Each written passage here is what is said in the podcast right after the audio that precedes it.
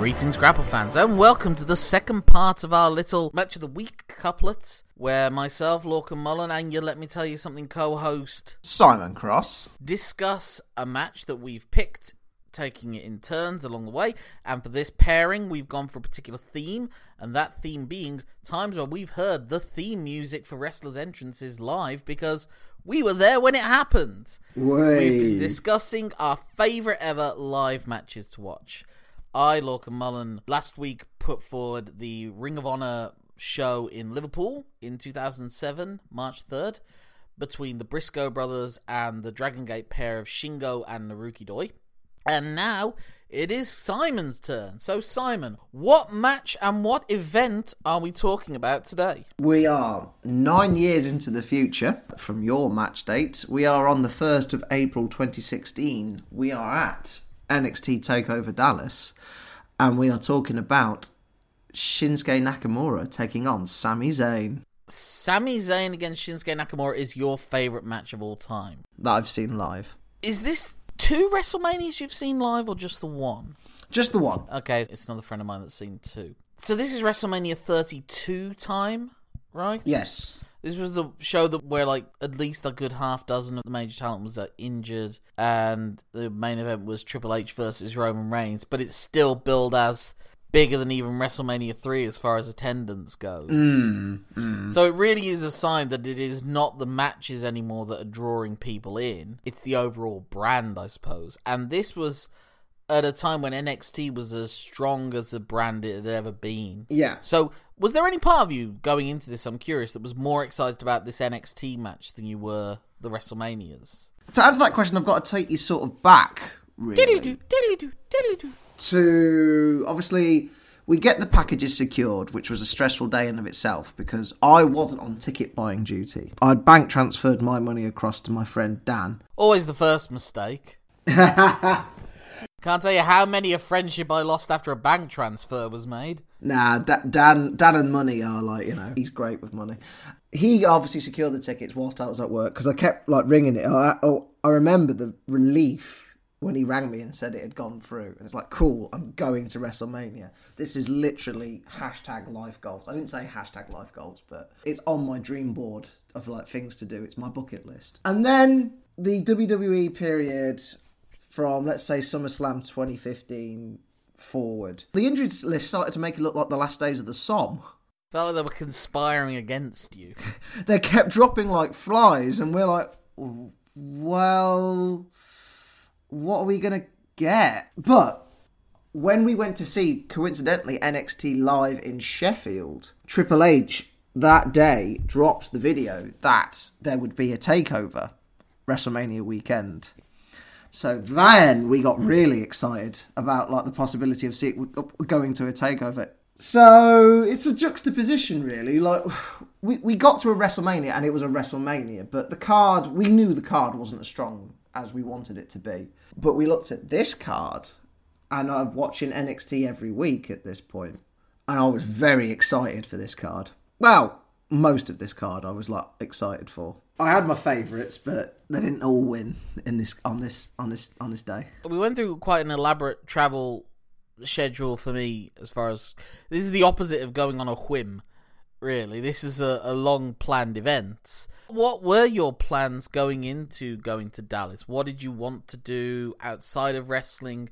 What did you want to see? Because at this point wrestlemania is just it's the mecca in more ways than one of pro wrestling because not only is it the biggest annual event it's also the event that all the other promotions have started going to. Hmm. Really for about the past decade at that point because obviously like we say we're talking about the dragon gate match that took place on the wrestlemania weekend in 2006 Yeah.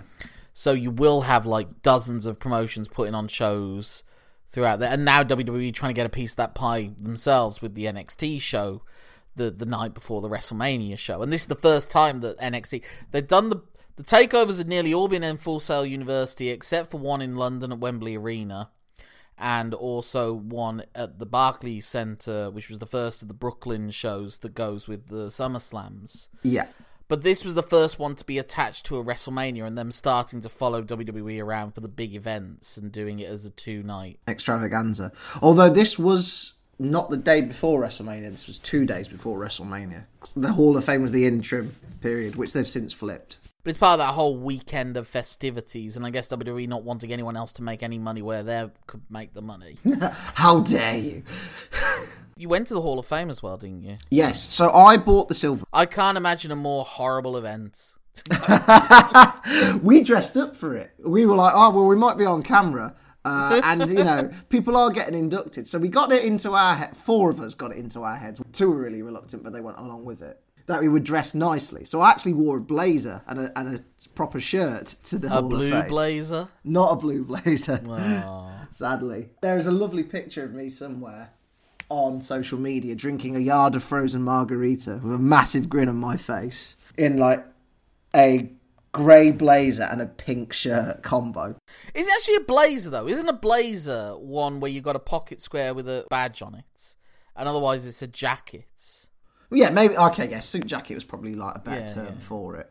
So, the silver package came with tickets to WrestleMania, tickets to the Raw after, tickets to Takeover, and two WrestleMania access sessions. We did all that. I didn't do any non WWE stuff, which is a regret looking back. And if I was ever to go to a WrestleMania weekend again, I would mix it up more. The other only other thing I did is tick something off of my bucket list, which I I had in mind anyway, and it ha- and look, I looked out of the WrestleMania we're going to being in Dallas. Is I went to the uh, Texas Book Depository for the JFK uh, Museum. And did you do the classic? There's no way he did it. Do you know what? Before I went, I was like, he prob- it's probably him. And I'd heard the rumours, but I never looked at it seriously. The moment I got to, because they box off the window where he did it, so you can't approach that bit. That bit's like behind plexiglass. But you look at the angle, and I'm like, nah, it weren't him. the only I didn't go to the grassy knoll, which I regret. But what some like unofficial tour guides have done is that they've put X's on that stretch of road where each bullet hit Kennedy. What you'd get is you'd get people running out into the road, which is Oh, a main road. It's like uh, because you're leaving to go onto the highway. It's like the edge of the city, like the city centre. You get people running into the road to take the picture with, on the X. wow. And you think that the people who insist on walking across the zebra crossing on Abbey Road are dicks? Yeah, I mean, Yeah. this is a whole new way of holding up traffic. Can you imagine anyone whose regular commute involves driving through Abbey Road? How much of an annoyance that must be. did they pedestrianise it in the end? But I know that that zebra crossing isn't actually where the zebra crossing is. Hmm. There is a zebra crossing on Abbey Road, but it's not where they walked across. So yeah, it it is a really dickish thing to do, and I can't decide Whether you regret doing it yourself or not. No, I, I thank God I didn't do it. So I can't decide which was worse: the people doing that, or in the condolence book that they have for uh, Kennedy in there, someone had written hashtag Boo Roman Reigns. Oh my god. So yeah, it makes it makes Justin Bieber look not quite so bad. what I've done there is I've given you the evidence. You make your own decision, and please tell us which one you think is worse. Actually, because I'm in two minds. Back to I loved Sami in NXT. He was one of my favourite characters at the time. I think I actually wore, I can't remember if I wore it to, or did I buy it this weekend? But I wore the Underdog of the Underground green t shirt, I think, in the crowd that night. So you're really amongst the cream of the crop is definitely not the, the way to describe it. It's weird. Um, I remember in my queue for my first access session, I saw a middle aged woman wearing a sleeveless top, and on her one of her arms was you know like when they say WrestleMania and they have the writing and it's got like a unique backdrop, like this one had the star. Yeah, yeah. Yeah, she had each one she'd attended tattooed on her arm. It had the um, New York, New Jersey one with the skyline shape. It had, I think it had the sun one that um, like WrestleMania 20, one of the ones down in Florida. That there were at least five of them. I mean, each of their own. But I wouldn't even get my mum's name tattooed on me, let alone the WrestleMania event that I attended live. I just always wonder where they where these people get the money from to afford these things. The the awkward thing is, one of my friends who attended and listens to this did actually get a blue Dallas star tattooed on him after this, mainly because of the week it was. Because it was it was like a great friendship group. It's the first time we'd been on a foreign holiday as a friendship group, and it was one of the best weeks of my uh, holidaying life. I did forget to mention the other non non wrestling thing I did was go to a gun range in Texas and shot firearms. You thought you were going to the library, but it turned out it's. I was behind the grassy knoll. uh, so I kind of gave a breakdown quickly of what the Ring of Honor fan base looked like. I forgot to mention this one obnoxious prick chanting, You're not Necro to Pack during his match against Roderick Strong, which made no sense whatsoever, other than the, the hair was a bit wild. And then eventually, everyone just, he just triggered a shut the fuck up chant. They look nothing alike. They wrestle nothing alike. I They're know, an I entirely know, it didn't different make crew. any sense. He might as well have been chanting, Pay attention to me. What was your impression of the NXT fan base going in? And were there any noticeable differences then when you go to WrestleMania? Or was it just essentially 10 times of that, or 10,000? No, it was it was different. I'm, going to be jumping all over the place with this. So NXT, rabid as anything, as you see in this match, we're getting to see some absolutely world class wrestling, in my opinion. One of my favourite tag team matches of all time is on this card. Uh, and opened for Christ's sakes. Was it just a five match card then? Were there no matches before that hand that was on the next weekend? That was usually the how it was set up, wasn't it? That the pre show would then be the next week's yeah, show. They did it differently. So they shot the pre-show at Access because we actually had seen Shinsuke twice that weekend. We saw him take on Tye Dillinger in a NXT match that was filmed. Can't remember if it was on the day. It must have been after. It was Saturday. They filmed it on the Saturday. the NXT show in Dallas, Texas, with Sami Zayn, Nakamura, American Alpha, uh, the Revival, and all that. That was literally just a five match card. Yes. That must have been nice as well, especially after what we experienced for Raw and SmackDown. you had the opposite of that. I think Oh, that's one of the things people love about the NXT shows, those takeovers as well. Five matches, two hours, no messing, Very little show. bump. Yeah, Occasionally, like a, I don't even call it bump. Occasionally, there's a band. That's not really bump. But yeah, opens with American Alpha uh, taking on the Revival, now known as FTR. Then my piss break match, and most people's piss break match for this. Sorry, Austin Aries taking on Baron Corbin. Then this was third, so this is the middle of the card: Shinsuke versus Sami, followed by Asuka versus Bayley, and then start of the legendary title reign. Yep. And then uh, Finn taking on uh, Samoa Joe in a match marred by complications, mainly the amount blood, of blood? Yeah. leaking out of Samoa Joe's face. I forgot rewatching this match that Nakamura gets his nose bu- busted a bit. It adds have to take legitimacy to the match as well. It's cla- it's it's not planned blood. uh, You know, like how sometimes unplanned blood makes everything better. Like the Becky one, most recently, uh, is a great example. This is a great example of that. It just shows how tough he is. Because obviously, you were saying one of the things that you loved about us doing the five star matches was how it opened your eyes to a bigger world of wrestling. So, did Shinsuke Nakamura coming to NXT not mean that much to you at this point? What did, can you recall your level of excitement going into this? To borrow a Tony Khan phrase that's been thrown around recently, Shinsuke was probably the forbidden door because I knew of his exploits and I knew of his um, notable match against AJ Styles, who had obviously recently joined as well. That Rumble, in fact, actually, yeah. That was insane when we saw AJ's debut, knowing that obviously we're going to WrestleMania to see him. I didn't know a lot about Shinsuke. I hadn't seen a lot of him in the ring. Seeing him in the flesh, probably on some a subliminal level, maybe go, okay, if that's what Japanese wrestling is, I would probably like that. Obviously, I didn't nourish that until we started our five star match project, and now it's grown into a full fledged yeah, J- Japanese wrestling's class in my eyes. Do you prefer it to American wrestling at this point? No, I love them equally. I'm going to give the I have more than one uh, child answer. I love them equally in very different ways.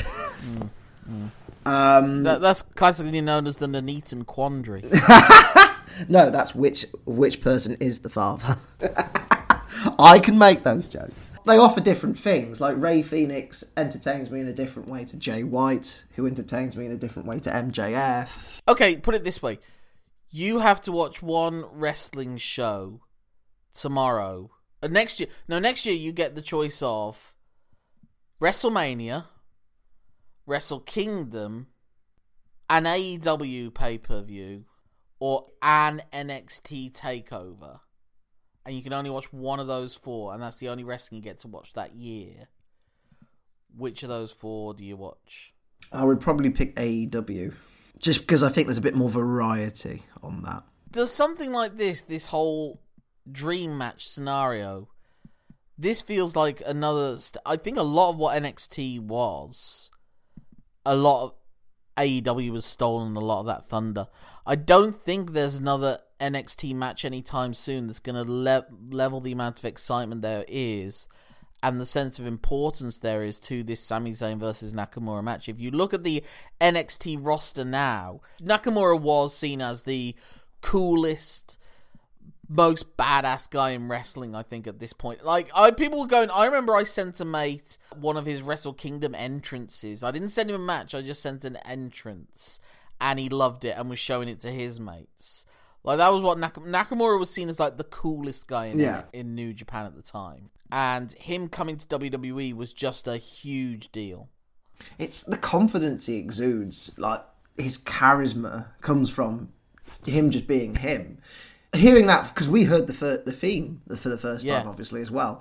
I think as soon as everyone heard it, everyone was like, "This is a classic." It Yeah. didn't take long for people to be singing. One of the funny things about his Tye Dillinger match was the moment that theme dropped, because the ring, the NXT ring, was in a corner of the access center.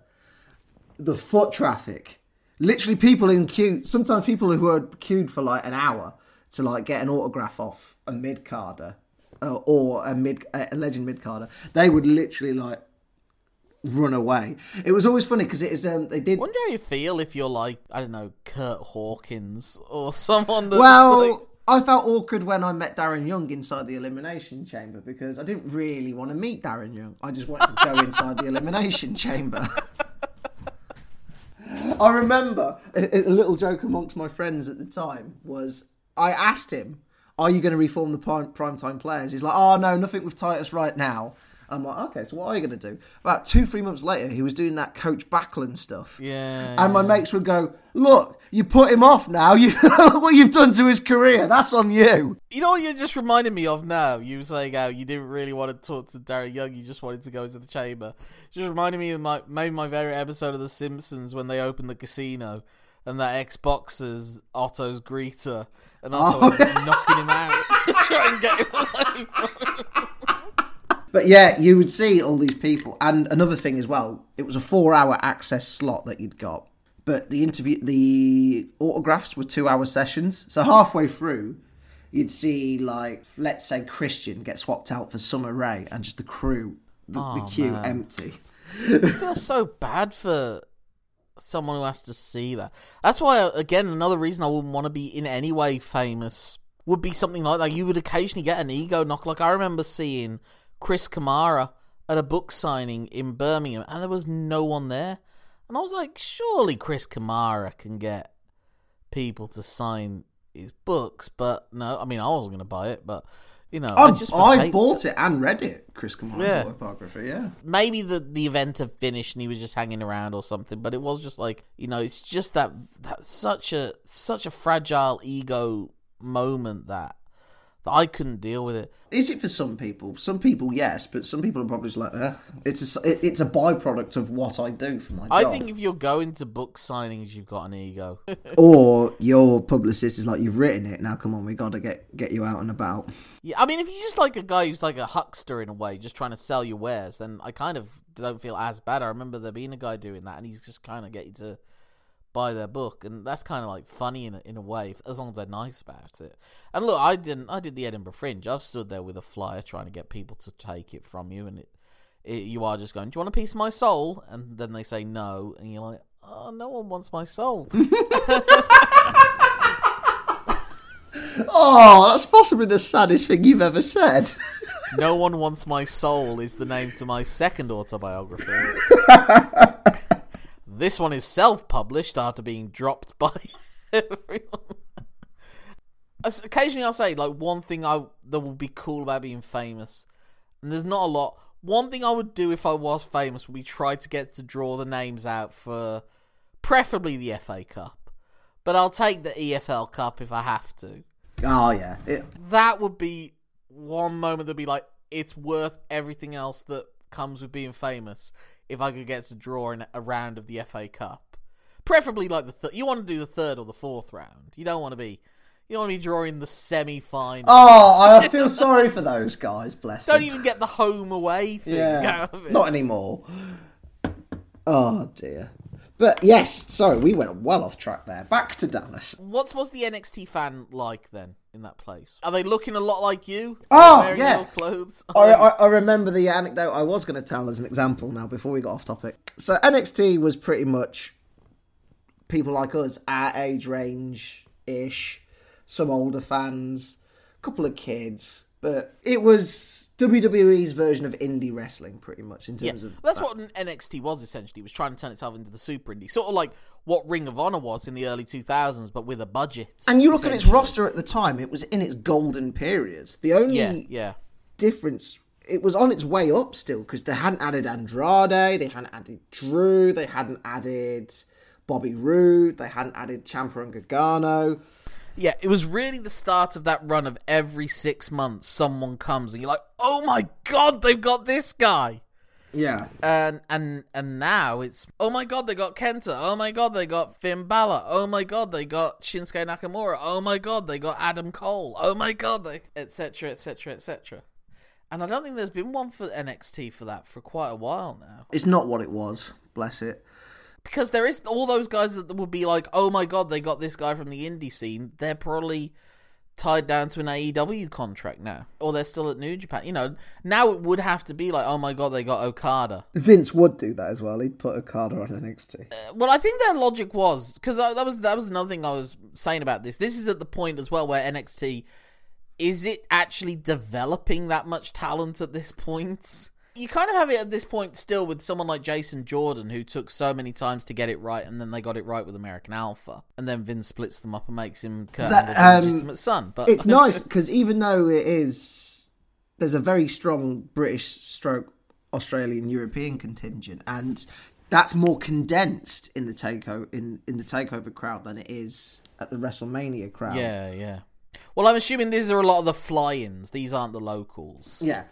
One of the things that makes uh, stood out was at the finish of Triple H Roman Reigns when he's being booed and my, like some of my friends are flipping him off and what have you. And there's like uh, "fuck this shit" chant and stuff like that. One of the guys near us, bless him, who quite rightly, like in some senses, was like, "Stop swearing! This is a goddamn PG show. I'm here with my kids." I'm like, "That's good for You you, said this mate." is a goddamn but- PG show. I'm here with my pissing kids. is, yeah.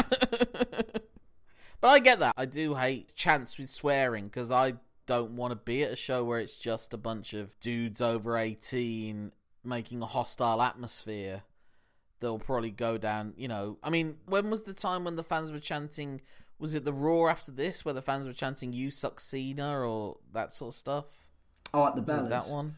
I can't remember if the Bellas were on that Raw. It was a post WrestleMania Raw, wasn't it, crowd? Yeah, yeah, you had the Sheraton, you had the travel package chants, the Sheraton chants. I remember because when people started tra- shout- chanting travel package, someone just yelled, "Shut up! They'll raise the prices next year." again, it's that thing of so often now fans feel like if we're not chanting, we're not doing our jobs. Especially in the start of a match, they uh, this is like Nakamura, Sami Zayn. Both these guys, I remember being chanted during this match.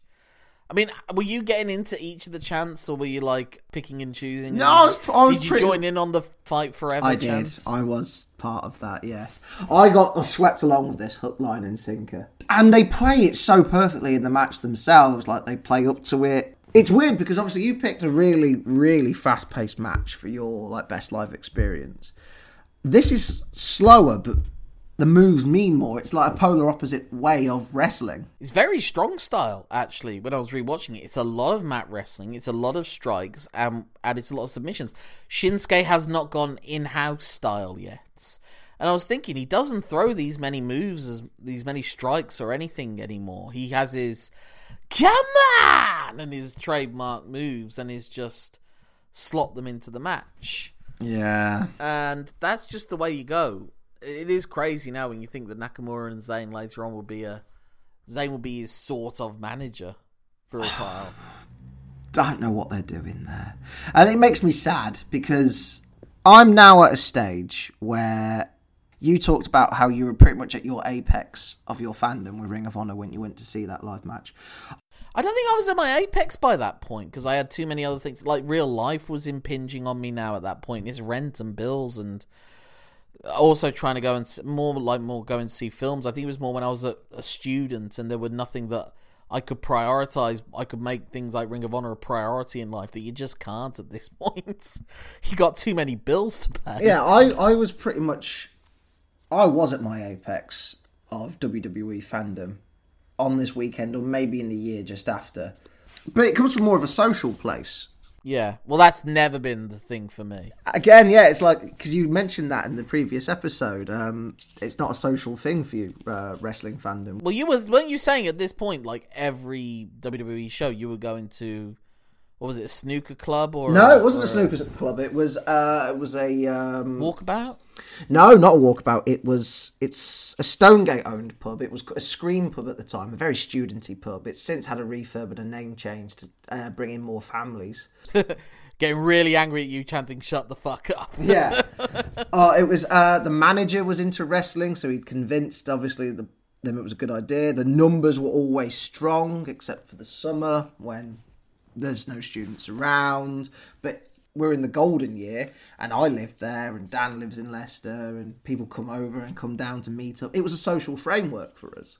The reason I have a lot of my best friends is we met through a common bond of wrestling and we expanded upon that. A couple of them I know from school, but professional wrestling built half at least of my like friendship net like close close friendship network that you have to this day. Yeah. And how many of those friends is it still the share of wrestling, or has wrestling gone to the wayside for some of them? But you're still friends, you know? I would say half don't watch wrestling on a regular basis anymore. Do you watch wrestling on a ba- regular? I guess you watch AEW, don't you? Yeah, I do not watch a WWE program on a regular basis. I watch the pay per views only at the minute because of the times we're in. Because you can you can do it whilst you're working from home. Yeah, yeah, that was the same. I watched Royal Rumble because I could work from home that day and not even pay attention, just have it on in the background whilst I'm doing yeah. my work instead of a podcast. If and when I go back to an office full time, I probably won't. Who knows what the future holds there? Does that make you sad? Not really, because even at the time, we said the joke was the wrestling's the bit we've got to do because we'd make a weekend of it fun day sunday. We'd like go mini golf we'd do like different activities day drinking like fifa tournaments. Wrestling was like it, it was just that the framework. We fleshed it all out ourselves.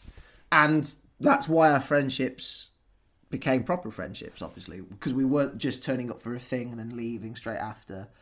We were being friends all all the time. We like we've gone on like trips together and stuff like that, holidays together. And I'm going to be best man for two of their wedding, two the two people that are getting married actually. So they're not getting married to each other, are they? No, no. That would have been cool. Just swapping from side to side. I've got two speeches here. there must be gay weddings where the best man or maid of honor has been the same person. Not necessarily even other. a gay wedding. A wedding of any, but not a maid of honor. You know what I mean? That's my point. Well, yeah, yeah. I mean, I know they did that rom com with the the bloke from Grey's Anatomy based on that, but that must have happened. I mean, it's more likely it's happened for a gay wedding than it is for a straight wedding. If for no other reason than the bloke or the woman will be suspicious of the maid or uh, best man. I suppose you do get a bit of that. So the match, it's very not WWE. This match as well. I think that's why it stands out. Yeah. Another thing that stood out to me was it wasn't like we were saying about all the, the crazy kickouts.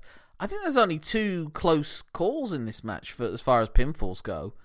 Uh, whatever Nakamura does to Sami, and at that point you don't necessarily know what his finisher is. At the... Corey sets the table for that, yeah, because he says he spoke to Shinsuke's translator, and he says he's got a knee strike called the Kinshasa to look out for. Well, they already knew it was the knee strike, I think, but it, the problem was it was in, in New Japan, it was the Bomaye, and that literally means kill them. You can't have that, yeah. Sometimes you're like, oh, WWE corporate, but that's like, yeah, fair enough. Don't don't call it. don't call your move to kill them. Yeah. oh, it's just such a such a beautiful show. I I loved it. Was there anything about being around those fans that put you off it a little bit? Because, like I said, I think that show did start to put me off a little bit. It's like I was said, so many of the things I love seem to share with a load of assholes. like wrestling, like well MMA, football, Rick and Morty. Yeah. no. Well, yes and no. Yes, because I saw that some people are like treating WWE kind of like a religion, and I'm like, that's weird. I never went that far, thankfully, but I'm like, not going to go down that path. Kind of like as as you were alluding to previously. But I like the chanting. I've been to darts live, and you kind of have to chant there. It's kind of policy. Uh, football chanting. I, I I like getting involved with the crowd of it.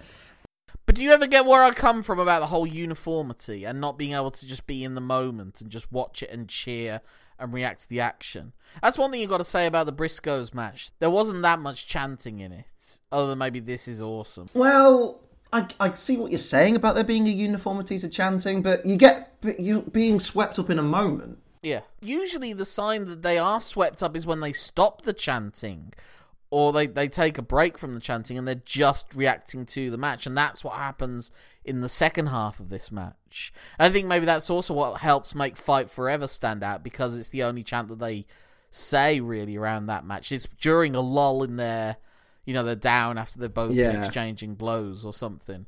And then they say fight forever, and it's like the first time that's been said, and it's like a spontaneous reaction. It's a sincere reaction because some people say this is awesome to fucking anything at that point, but this was like this is so special it needs something different. Yeah. And fight forever was what it was. There's more Sami chance than I remember, which is a factor as well. Because obviously, uh, maybe not everyone there did know about Shinsuke. Yeah, and it was his farewell as well. Yeah. It's clearly his final show. And like I said- I was saying, I think Sami might be the most influential figure into what ring uh, into what NXT became.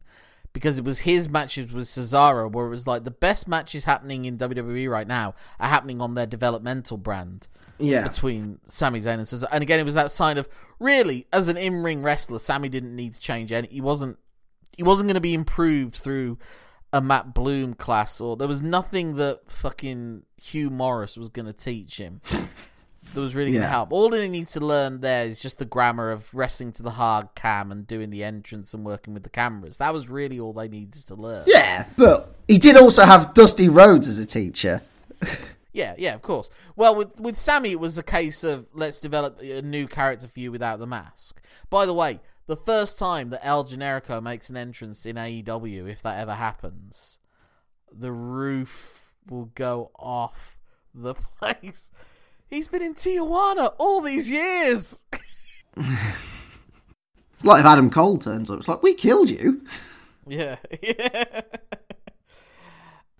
I mean, that would be a big sign as well. And where NXT has fallen is the rumors that maybe Adam Cole's contract's about to run out and he might move on to AEW. Yeah. And that being now that's where people want to be instead of it being NXT. I mean- that's another real sign of where this has gone. Yeah. It's it's so sad when you think about it This- now. Because Yeah, what do you think of NXT now? What are, what are the problems with NXT now? We've already said that the roster's not as strong as it once was, but there's also the worst excesses of what we've seen with Shawn Michaels and Triple H and that yelling dialogue in the ring and making sure the camera catches it. Like I was watching an Isaiah Scott match against Leon Ruff match, and it's like you give him a whole fucking monologue in the middle of the match to yell and make sure the camera catches it.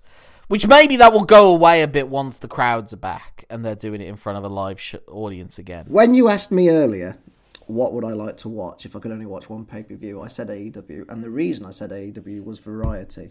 The lack of variety is one of the biggest problems with NXT and WWE programming in general. So much of it is the same. Yeah.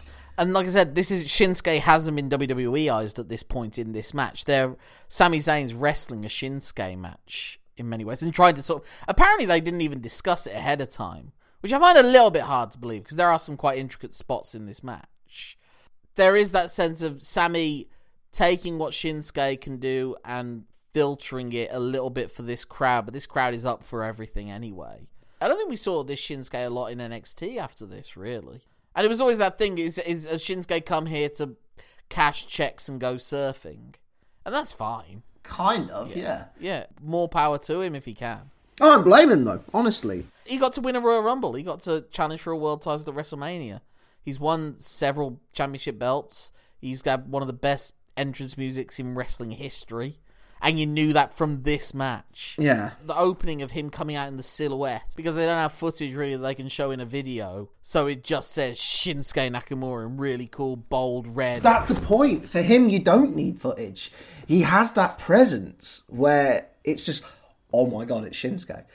By the way, hearing that theme live on its debut slapped like the crowd. Oh, it's and the WWE when they need to, they know how to milk a moment that they won't just go from one entrance music to the next. It was they gave Sami his moment, they let the music go, the crowd's already hot, and the crowd is all you're hearing at that point. Then the lights go out, they go to another level. Then the music starts. You give them some time, give the crowd time to get excited. They did the same for CM Punk when he was doing the Money in the Bank, and so they know how to do it. Maybe a year or two after this, my mate who was into wrestling but it's never never quite synced in with us, so we sort of talk about it on WhatsApp now. But is curious about AEW. Just sent me texts out of nowhere that will suddenly be about wrestling, and he's just like, "Why can't all of WWE be like NXT?" it's like I'd watch it if it was like this. I've I've had that conversation with people, like friends of mine, I think one of the reasons everyone was so excited about NXT as well at this point was this was like our first sight of a Triple H led WWE and what it might look like. Yeah. I always called NXT kind of like the oranges of the new black of WWE in that it's that unique product that they're making to keep the people that like the higher brow audience or like HBO has. Yeah. And it's like the exclusive content that people who just aren't haven't just got Netflix for the movies or The Office. But it's not that now. It's just a third brand. It's still doing stuff better than WWE for the most part, I think. But I do think it has a shallower roster of high quality talents. Yeah. And I do think it's repeating itself. There hasn't been a sense of momentum or excitement, like I said, since AEW came. But this was like the start of that wave. This is really, I don't know if it's the crest. Maybe the crest of the wave is the Tommaso Ciampa and Johnny Gargano. That is the crest. That is probably the crest which unfortunately was not the crest of that feud either. They then milked it for till the point it was nowhere anymore. But this was the start of that, really, that start of that build. Well, actually, no. To be fair, you also had the Sasha Banks Bayley, and that was a sign of them developing talent. They took four raw, no pun intended, talent, and they turned four women into stars and pushed it into a new. I mean, Becky, well, actually, she developed even more in the WWE than she did on NXT. That mm. was the hmm. weirdest thing. She was the one of the four horsewomen that didn't win the women's title, and she's the one that ends up winning it all at WrestleMania. She seemed like she was going to be the Ringo. Instead, it was she's the Beyonce. I don't know, but that's also that's another thing that's funny because Sami Zayn was such a great babyface at this point. He was the best pure babyface, in that there's no way you would want to boo him, and everything he does is like classic babyface. Oh shucks, yeah. likability. It's not being a badass; it's being someone you like and just being good.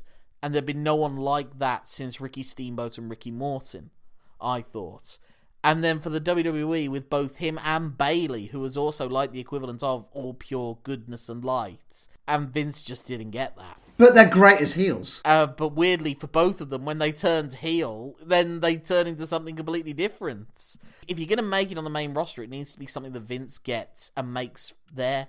Seth Rollins and Dean Ambrose and Roman Reigns on NXT were never the Shield. Yeah. But then they go to WWE and they, they had it when they came back, but they debuted as the Shield on WWE, not on NXT. I don't even think Roman Reigns was called Roman Reigns at that point. I don't think Dean Ambrose ever actually appeared on NXT. Not prior to his. Yeah, yeah. He did FCW, but I think they always knew he's going to the main roster, so let's not bother putting him on NXT because he's going to be gone sooner or later anyway. Sami Zayn did well on the main roster, but it wasn't until he turned heel that I think Vince liked him because it was like, this is my thing. Yeah. I've helped you create this. And and Sami said, he was just saying, well, what do I do? And Vince said, eh, just sort of do what you were doing before, but just do it a bit bigger. Yeah. And it worked.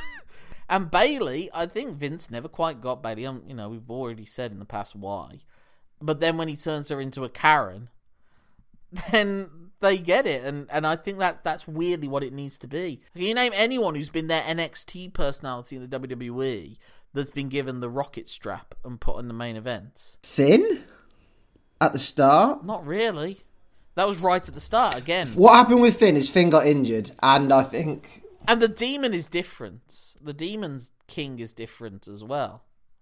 And they never get that right, but Bray.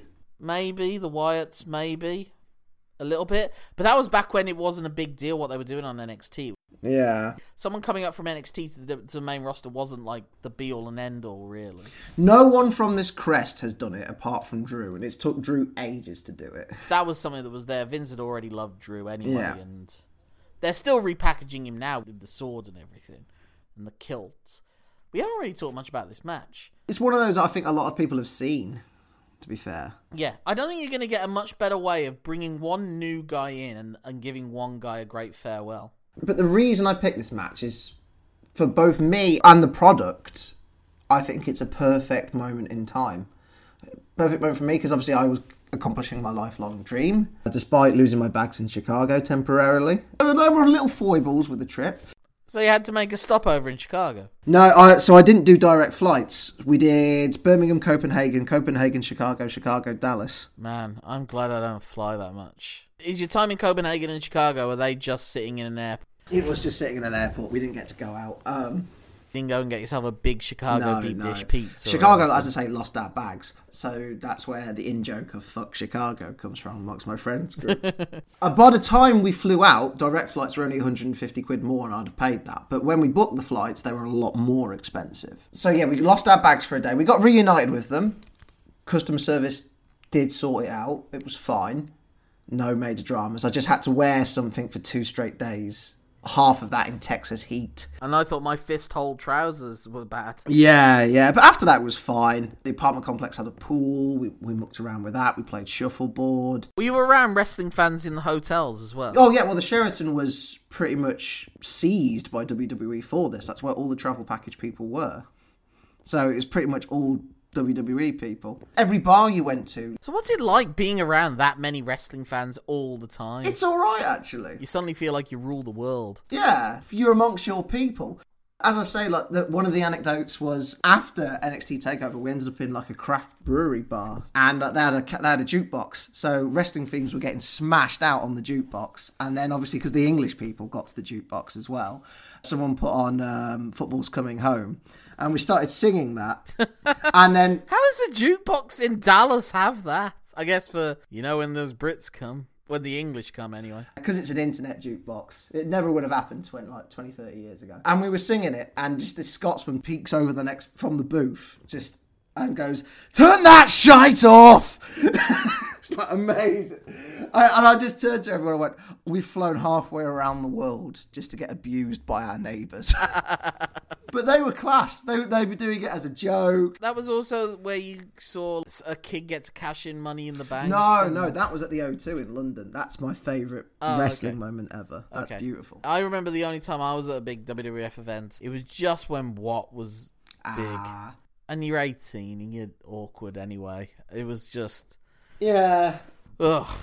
That was that was Insurrection 2002, and I didn't go to another WWE show until the one that we went to. That wasn't even last year, was it? That was 2019. 2019, yeah. Fucking hell. It was also the last time we could go out, basically. Well, that's the last one there's been. WWE obviously haven't been able yeah, to tour this yeah, year. that's true. Yes, Yeah. yes, you're right. The, the one of the things I would say, I remember reading at the time was like, I can only imagine how many overweight slash middle aged wrestling fans are just doing their backs in trying to recreate Shinsuke's rope pose because that is like the crowd lose their minds when he does that for the first time. I think one of the reasons that that works is it feels like the ring is part of Shinsuke's body and the way that he moves around that ring at that point. I think actually the artist was a really good nickname to give him as well as the King of Strong Style because he does have like a fluid. This thing is a part of my body, and I can just. And that's kind of the story of the match at the start is that he's underestimates Sami, and he sort of is owning him and doing all his flopping his body around and and come on and all that, and uh, and then Sami hits him with some arm drags, and it's like ah, because you see him nerding out, literally with a big goofy grin on his face He's while happy. Shinsuke made his, and that was one of the things as well at the time that it seemed like everyone in the NXT roster thought that Shinsuke was just like the coolest guy in the world, and they're all copying his poses, and like Bayley and Sasha are making jokes backstage about them wanting to be his best. When I saw him in the flesh in that pub in Liverpool when I ran into the NXT roster, which was not long after this actually, it would have been August 2016. He was ordering his Jameson and soda in the bar. Just he slid the coins across the bar one at a time because obviously English money he's not too sure on it. Smooth dancer, he briefly danced with my mate. Like they, they were walking past each other he'd come from the toilet and my mate was going in and because the song they were doing that awkward shuffle but they did it to the beat chad gable's a lovely man met him He's, he was very nice to us because we took a gable sign to this event and i was i think i was e or g i was at the end of our like bank of five so i was one of those letters and he's like, "Oh yeah, I saw that. I really appreciate that." And I don't know if he actually did or not. Samoa Joe's one of the scariest dudes alive. He psyched my mate out. It was amazing. He was staring at my mate because he obviously has an ex bouncer. I think he smells like people that might just be a bit annoying. And he psyched out my mate so much, my mate dropped his pint glass, and my other mate who was next to him was like, just walked away and left him to it. I'd love to go to an NXT. I'd like. I'd be happy to go to an NXT takeover than I would a WWE show. With well, no, that's not entirely true. I'd pick a Royal Rumble or well, yeah, I would pick a WrestleMania or a Royal Rumble over an NXT show. But I would do another takeover if I cared about the roster, but I don't anymore. I'd need to be in a very good situation financially to be able to do a WrestleMania, unless they came to London. And even then, because it's London, you still need to have at least a few hundred about you per person. That's just to get on the train. On my bucket list now is, as we've mentioned, New Japan, an AEW one. I'd love to see some lucha in Mexico. Wrestle Kingdom actually do that as well now that like all the other promotions will do like all Japan Yeah. will put on a show at the Korakuen Hall on the 3rd of January. Would you try and do that as well? Try and see other things around it because like I think the Wrestling Observer have done a package thing, haven't they, with Dave Meltzer this year? Can you imagine? I mean, being around NXT fans is one thing. Being around Wrestling Observer subscribers with Dave Meltzer with them. Look, we're the ones that have done a podcast about his five star matches, so we're ones to talk. But you know, The, the package is great, but it does feel a little bit constricting sometimes. Yeah, yeah, that's the thing. The tight you have to go to this and this and this, and it's like that's not what a holiday is. I think if I was to do it, I would have had. Uh, I think a friend of mine did that where the WrestleMania at New Orleans, they made like two weeks out of it. So they went, they went, they experienced New Orleans as well, and they did. It would have to be the right city as well. Obviously, Double or Nothing will be back at Vegas when the world reopens, so Double or Nothing's my priority. Yeah, I really want to go mad. In, like I know I said I'm a very um, you know, very restricted kind of guy and that, but I want, I would really like at one point in my life to be able to have, just for whatever reason, like a few thousand pounds that I can just blow. And I would go to Vegas and I would do the hangover stuff, really. I would be like, this is my one time I can do this. I'm going to make it count. This is what Las Vegas exists for. Las Vegas don't take kindly to out of towners. Oh. But yeah, I would recommend to anyone who wants to go to a WrestleMania to do it. You'd say do takeover at least, but maybe not. Like I said, Hall of Fame. Just I can't be around people just yelling at all, yelling at people as they're trying to make a speech. Yeah. that's what drives me crazy about Hall of Fame. Just the random background script. Just shut the fuck up. It should never have been open to the public. And if there's anything good to come of Bret Hart being assaulted by an absolute nut job, maybe they'll stop opening it to the public. Or at least in that way where they were like on the same floor level. Met Jack Swagger actually, uh, now known as Jake Hager. Got a lovely photo with him. Roughed up my mate for cigarettes, jokingly. Uh, he actually grabbed him by the collar and was like, "Give me your cigarettes," because for some reason He'd be able to do the classic bully turn you upside down by your ankle. he basically did, but he did it jokingly. But and that's another thing as well. You don't realise, obviously, because WWE love a big, big man. You don't realise how big wrestlers are until you see them like in their natural habitat. But anyway, there was a match in there at some point. To be fair though, it's fine because my I don't want to sound again like corporate, but my match I think is more widely known than yours. People know about Nakamura Zayn. You know what I mean? It's fine. so, if people want to get in touch with you and maybe ask for some more travel tips and to send you some more information about where exactly the man on the grassy knoll would have been, how can they do so? They can get in touch with me on Twitter, where I'm so known as Simon Cross Free. Free for the number of times I banged my head against the United Airlines customer service desk when I realised my bags did not get on the plane. My name's Lorcan Mullan. That's L O R C A N M U L L A N. At the opposite ends of Nakamura is my Twitter handle, Instagram, Facebook, Letterboxd. If you put at gmail.com at the end of it, that's my email address. You can get in touch with the show at lmtyspod at gmail.com.